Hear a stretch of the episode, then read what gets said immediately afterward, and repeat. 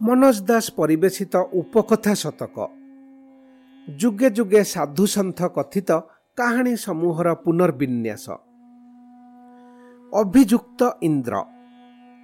ମୁଁ ପାଠ କରୁଛି ସମୀର ରଞ୍ଜନ ଦାସ। ମଧ୍ୟବୟସ୍କ ବୀରେଶ୍ୱର ଖାଲି ଥିଲାବାଲା ଲୋକ ନୁହନ୍ତି ପଣ୍ଡିତ ମଧ୍ୟ। ଦରକାର ପଡ଼ୁ ବା ନ ପଡ଼ୁ। ସେ ଚମତ୍କାର ଶ୍ଳୋକଟିମାନ ବୋଲି ସଭିଙ୍କୁ ଚମତ୍କୃତ କରିପାରୁଥିଲେ ତେବେ ଭଦ୍ରଲୋକ ବଦ୍ରାଗୀ ମଧ୍ୟ ଦିନେ ତାଙ୍କ ପଡ଼ୋଶୀ ଶିବୁଦାସର ଗାଈଟି ଆସି ତାଙ୍କର ବଢ଼ିଆ ଫଳୋଦ୍ୟାନ ଭିତରେ ପଶିଲା ବୀରେଶ୍ୱର ଦେଖି ପକାଇ ଲାଠି ଧରି ଦୌଡ଼ି ଆସିଲେ ତେବେ ତାଙ୍କ ଚିତ୍କାର ଗାଈ କାନରେ ପଶିବା ବେଳକୁ ସେ ଦୁଇ ତିନୋଟି ବାଇଗଣ ପାଟିରେ ପୁରାଇ ସାରିଥାଏ ହାଏ ସେହି ସୁକୋମଳ ଚିକ୍କଣ ବାଇଗଣ କେତୋଟି ସେହିଦିନ ସେ ତୋଳି ଭରତା କରି ଖାଇବାକୁ ମନସ୍ଥ କରିଥିଲେ। ଉତ୍କ୍ଷିପ୍ତ ବୀରେଶ୍ୱରଙ୍କ ଲାଠି ପଡ଼ିଲା ଗାଈଟିର ମୁଣ୍ଡରେ। ସେ ତଳେ ପଡ଼ି ଗଁ ଗଁ ହେଲା। ହାଟ ଫେରନ୍ତା ଗ୍ରାମବାସୀମାନେ ତା ଚାରିପଟେ ଜମିଯାଇ ତାକୁ ସାଷ୍ଟମ କରିବାର ଚେଷ୍ଟା କରୁ କରୁ ଶିବୁ ଆସି ପହଞ୍ଚିଗଲା। ସେତେବେଳକୁ ଗାଈଟି ମରିଗଲାଣି। ଶିବୁ ଦାସ ଗରିବ ଲୋକ। ଗାଈଟି ତା ପାଇଁ ବଡ଼ ମୂଲ୍ୟବାନ। ସେ କନ୍ଦାକଟା କଲା। ପୁଣି ଗାଈ ଭଳି ପ୍ରାଣୀକୁ ମାରିବା ପାପ। ଗାଁ ପଞ୍ଚାୟତ ବସିଲା। ବୀରଶ୍ୱର ଶିବୁ ଦାସକୁ କ୍ଷତିପୂରଣ ଦେବ ଏବଂ ପ୍ରାୟଶ୍ଚିତ କରିବ। ଏହା ସ୍ଥିର ହେବା ପରେ ପଞ୍ଚାୟତର ସଦସ୍ୟମାନେ ଆସି ବୀରେଶ୍ୱରକୁ ସେ କଥା ଜଣାଇଲେ। ମୁଁ ଗାଈ ମାରିଛି। ତମର ଏଭଳି ଧାରଣା କିପରି ହେଲା? ପ୍ରଶ୍ନ କଲେ ବୀରେଶ୍ୱର ତମେ ଦୁଇ ହାତରେ ଲାଠି ଧରି ଆସିବାର ଏବଂ ଲାଠି ଗାଈ ମୁଣ୍ଡରେ ପିଟିବାର ଦଶ ଜଣ ଲୋକ ଦେଖିଛନ୍ତି। ପଞ୍ଚାୟତର ମୁଖପାତ୍ର କହିଲେ ଦୁଇ ହାତରେ ଟି ତେବେ ଗାଈକୁ ମାରିଲା କିଏ? ମୁଁ ନା ମୋ ହାତ? ମାନେ? ତମ ଭଳି ଲୋକଙ୍କୁ ବୁଝାଇବା ସହଜ ନୁହେଁ। ଏହା କହି ବୀରେଶ୍ୱର ଗୋଟାଏ ଶ୍ଲୋକ ବୋଲିଲେ। ସେ ଶ୍ଳୋକର ଅର୍ଥ ଶରୀରର ବିଭିନ୍ନ ଅଙ୍ଗ ପ୍ରତ୍ୟଙ୍ଗ ଭିତରୁ ହାତର ଅଧୀଶ୍ୱର ହେଲେ ଇନ୍ଦ୍ର।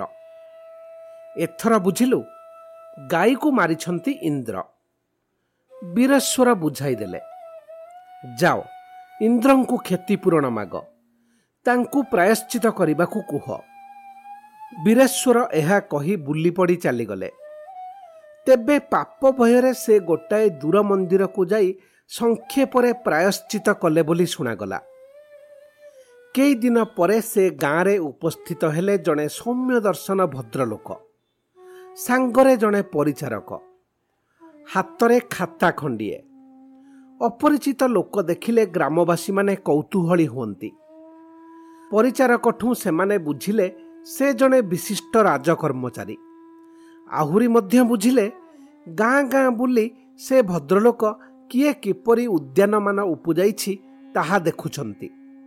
ହୁଏତ ସେ କାର୍ଯ୍ୟରେ ଯାହାର କୃତିତ୍ୱ ଥିବ ତାକୁ ରାଜଦରବାରରେ ସମ୍ମାନ ମିଳିବ। ଭଦ୍ରଲୋକ ରାସ୍ତାରେ ଠିଆ ହୋଇ ବୀରେଶ୍ୱରଙ୍କ ଫଳୋଦ୍ୟାନ ଆଡ଼େ ସପ୍ରଶଂସ ଦୃଷ୍ଟିରେ ଅନାଇଲେ। କେହି ଜଣେ ଯାଇ ବୀରେଶ୍ୱରଙ୍କୁ ଖବର ଦେଇ ସାରିଥାଏ। ଆକର୍ଣ୍ଣ ହସି ବୀରେଶ୍ୱର ଆସି ଉଦ୍ୟାନ ଭିତରେ ଠିଆ ହୋଇଗଲେ। କେଡ଼େ ଚମତ୍କାର! ଆଗନ୍ତୁକ ଜଣଙ୍କ ତାଙ୍କୁ ଅନୁସରଣ କରୁଥିବା ଗ୍ରାମୀଣମାନଙ୍କ ଆଡ଼େ ଅନାଇ ମନ୍ତବ୍ୟ ଦେଲେ।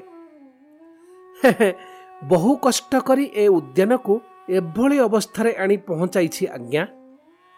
ବୀରେଶ୍ୱର କହିଲେ ବାଃ ତମେ ନିଜେ? ଆଉ କ'ଣ ଆଜ୍ଞା?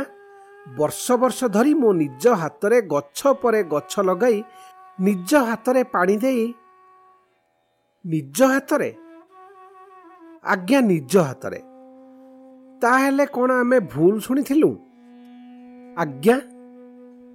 ହାତ ଦୁଇଟି ଯଦି ତମର ଶିବୁଦାସର ଗାଈଟି ମାରିଲା ବେଳେ ସେ ହାତ ହଠାତ୍ କେମିତି ଇନ୍ଦ୍ରଙ୍କ ଆୟତ୍ତକୁ ଚାଲିଗଲା ବାବୁ?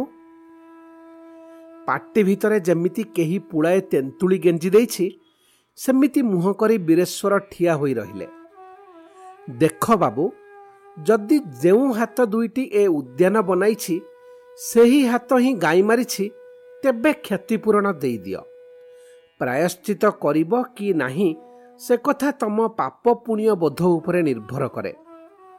ଯଦି ହାତ ଦୁଇଟି ଇନ୍ଦ୍ରଙ୍କର ଏବଂ ଇନ୍ଦ୍ରଦେବ କଷ୍ଟ ସ୍ୱୀକାର କରି ଏ ଉଦ୍ୟାନ କରିଛନ୍ତି ତେବେ ଏଠାରେ ଇନ୍ଦ୍ରଙ୍କ ପାଇଁ ଏକ ମନ୍ଦିର ତୋଳା ହେବ ତମର ଅଧିକାର ରହିବ ନାହିଁ। ବୀରେଶ୍ୱର କ୍ଷତିପୂରଣ ଦେଇଦେଲେ।